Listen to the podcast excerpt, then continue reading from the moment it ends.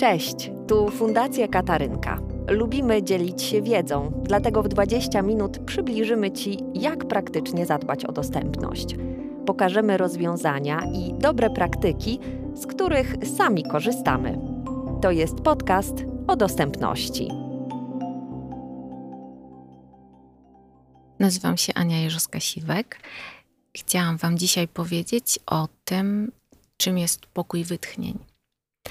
Pokój wytchnień, albo miejsce wytchnienia, albo kącik odpoczynku, albo miejsce wyciszenia, może to się nazywać bardzo różnie, zawsze pełni tę samą funkcję.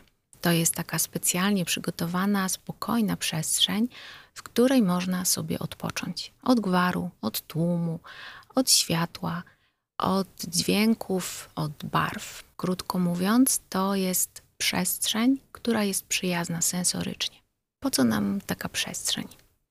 Miejsca wyciszenia są szczególnie ważne przede wszystkim dla osób z spektrum autyzmu i nadwrażliwych na bodźce. Ale przydają się też innym osobom, na przykład osobom zmęczonym, albo małym dzieciom, albo osobom starszym czy kobietom w ciąży. Po prostu każdemu, kto poczuje się trochę gorzej i chce odpocząć. Przygotowując takie miejsce, musimy brać pod uwagę szczególne potrzeby osób, które będą z niego korzystały. Taką szczególną potrzebą jest potrzeba spokoju, wyciszenia emocji, no i po prostu odpoczynku. Miejsce wyciszenia jest najlepsze, jeżeli może to być osobny pokój. To nie musi być duży pokój. Ważne jest, jak będzie urządzony. Jeżeli nie mamy takiej możliwości, żeby wydzielić osobne pomieszczenie, to spróbujmy wydzielić fragment większej powierzchni za pomocą parawanu, zasłon, przenośnych ścianek. W przypadku małych dzieci sprawdzają się także namioty. Można kupić takie specjalne namioty przeznaczone dla dzieci w spektrum. Można do tego wykorzystać zwyczajny namiot. Można też zbudować takie miejsce zasłonięte zasłonkami, którym po prostu będzie mogło się dziecko schować. Jeżeli nie możemy urządzić takiego miejsca na stałe, to spróbujmy to zrobić przynajmniej przy okazji realizacji wydarzeń, które dedykujemy osobom w spektrum albo osobom, które mogą mieć szczególne potrzeby. Postarajmy się znaleźć jakiś kawałek wolnej i spokojnej przestrzeni. Na pewno odwiedzający to docenią. Gdzie taka przestrzeń powinna się znaleźć? Ten nasz pokój wytchnień to musi być miejsce łatwe do znalezienia. Dobrze oznaczone, wyróżnione na planach instytucji i dostępne również dla osób z niepełnosprawnością ruchową i wzrokową. Jeżeli wygradzamy kawałek wolnej przestrzeni, to postarajmy się, żeby to nie był fragment bardzo uczęszczanego holu czy głośnej sali, bo wtedy nie spełni swojej funkcji. Dobrze by było, gdyby to było miejsce zlokalizowane blisko wejścia i blisko toalet. Taki pokój wyciszenia powinien być łatwo do odnalezienia. Dojście do niego nie powinno prowadzić przez gwarne i tłumnie uczęszczane miejsca. No i nie może tak być, że będą do niego zaglądały przypadkowe osoby, bo to będzie przeszkadzać osobom, które będą z niego korzystać. Każdy, kto korzysta z takiego miejsca wyciszenia, chce mieć poczucie bezpieczeństwa, a nie poczucie, że jest w poczekalni na dworcu. Jak urządzić taki pokój wyciszenia? Po pierwsze, wnętrze tego pokoju czy kącika powinno być możliwie jednolite kolorystycznie. Nie chodzi o to, że musi być całe szare czy całe białe.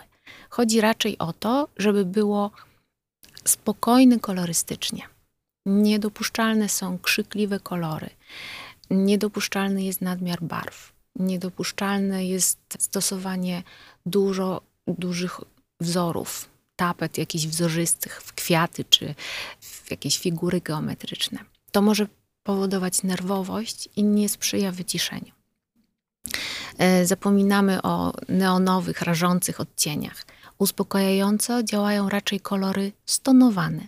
Szarości, zielenie, grafity. W pokoju powinno być raczej jednolicie kolorystycznie. To znaczy, że kolory ścian, podłóg i wyposażenia powinny być do siebie podobne. W takim pokoju wyciszenia powinny być też zapewnione odpowiednie sprzęty. Żebyśmy mogli odpocząć, powinniśmy mieć na przykład kanapę, fotel, jakieś pufy albo materac. Pamiętajmy, że to musi być miejsce, gdzie ktoś być może będzie chciał spędzić trochę więcej czasu. Powinno być tam miejsce do siedzenia również dla tych, którzy będą towarzyszyć osobie potrzebującej odpoczynku. Na przykład miejsce dla rodziców lub asystentów. Przydadzą się koce, poduszki, może to być też kołdra obciążeniowa. Fajnym rozwiązaniem jest też wykorzystanie słuchawek wyciszających.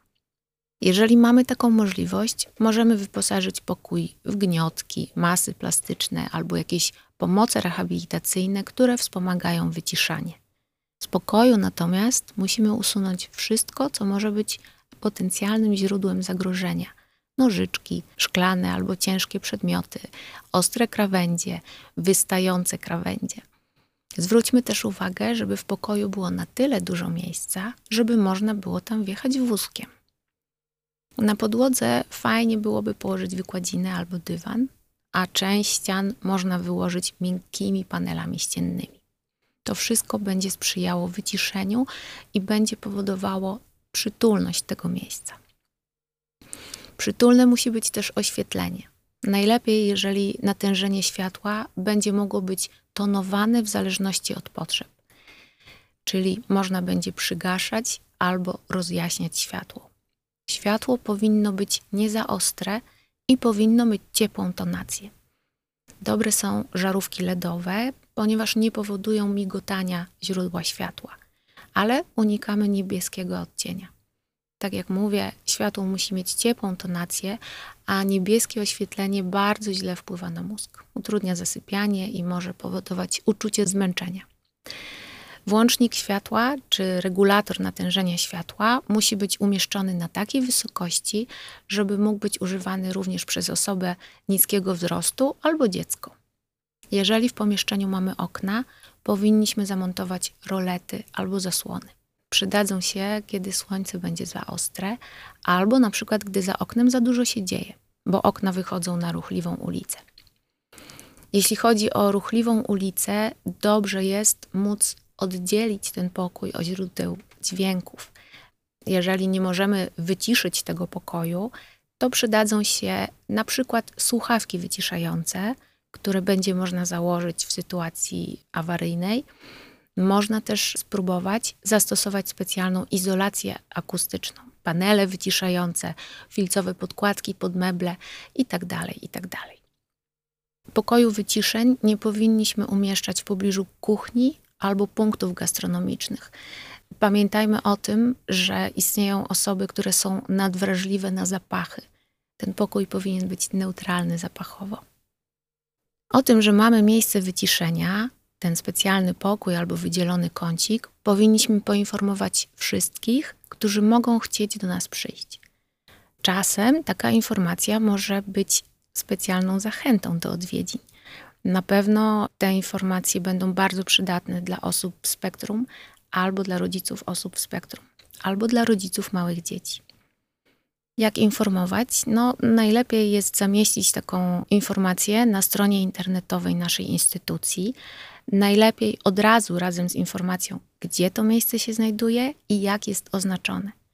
Oznaczenie tego pokoju musi być widoczne i zrozumiałe dla wszystkich. Możemy po prostu powiesić tabliczkę z nazwą albo piktogram, ale ważne jest, żeby był łatwo rozpoznawalny. Nie ma jakichś specjalnych przepisów, które mówią o tym, jak należy oznaczać pokój wyciszenia. Możemy zajrzeć do standardów dostępności, jeżeli mamy jakieś w naszej miejscowości. Możemy skorzystać z podpowiedzi i dobrych praktyk innych instytucji, które takie miejsca mają. Pokój wytchnień przyda się na pewno. Na pewno przyda się nie tylko osobom o szczególnych potrzebach, nie tylko osobom z niepełnosprawnościami, ale też wszystkim, którzy po prostu poczują się zmęczeni i będą chcieli odpocząć. Bardzo dziękuję Wam za uwagę.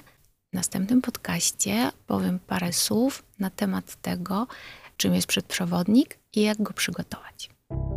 Jeśli chcesz dowiedzieć się więcej na temat dostępności, zacząć działać albo sprawdzić inne tematy, które poruszamy w podcaście, znajdziesz nas na Spotify lub w innym miejscu, w którym słuchasz podcastów, na YouTubie czy stronie w w w kropka kultura dla wszystkich kropka p l.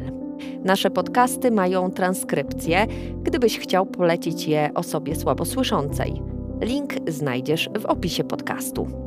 Polecamy Ci także strony w w w kropka fundacjakatarynka kropka p l i w w w kropka adapter kropka p l, czyli pierwszy portal filmowy z audiodeskrypcją, napisami i tłumaczeniem na polski język migowy. Zadanie publiczne współfinansowane ze środków P F R O N otrzymanych od Gminy Wrocław i Miejskiego Ośrodka Pomocy Społecznej we Wrocławiu.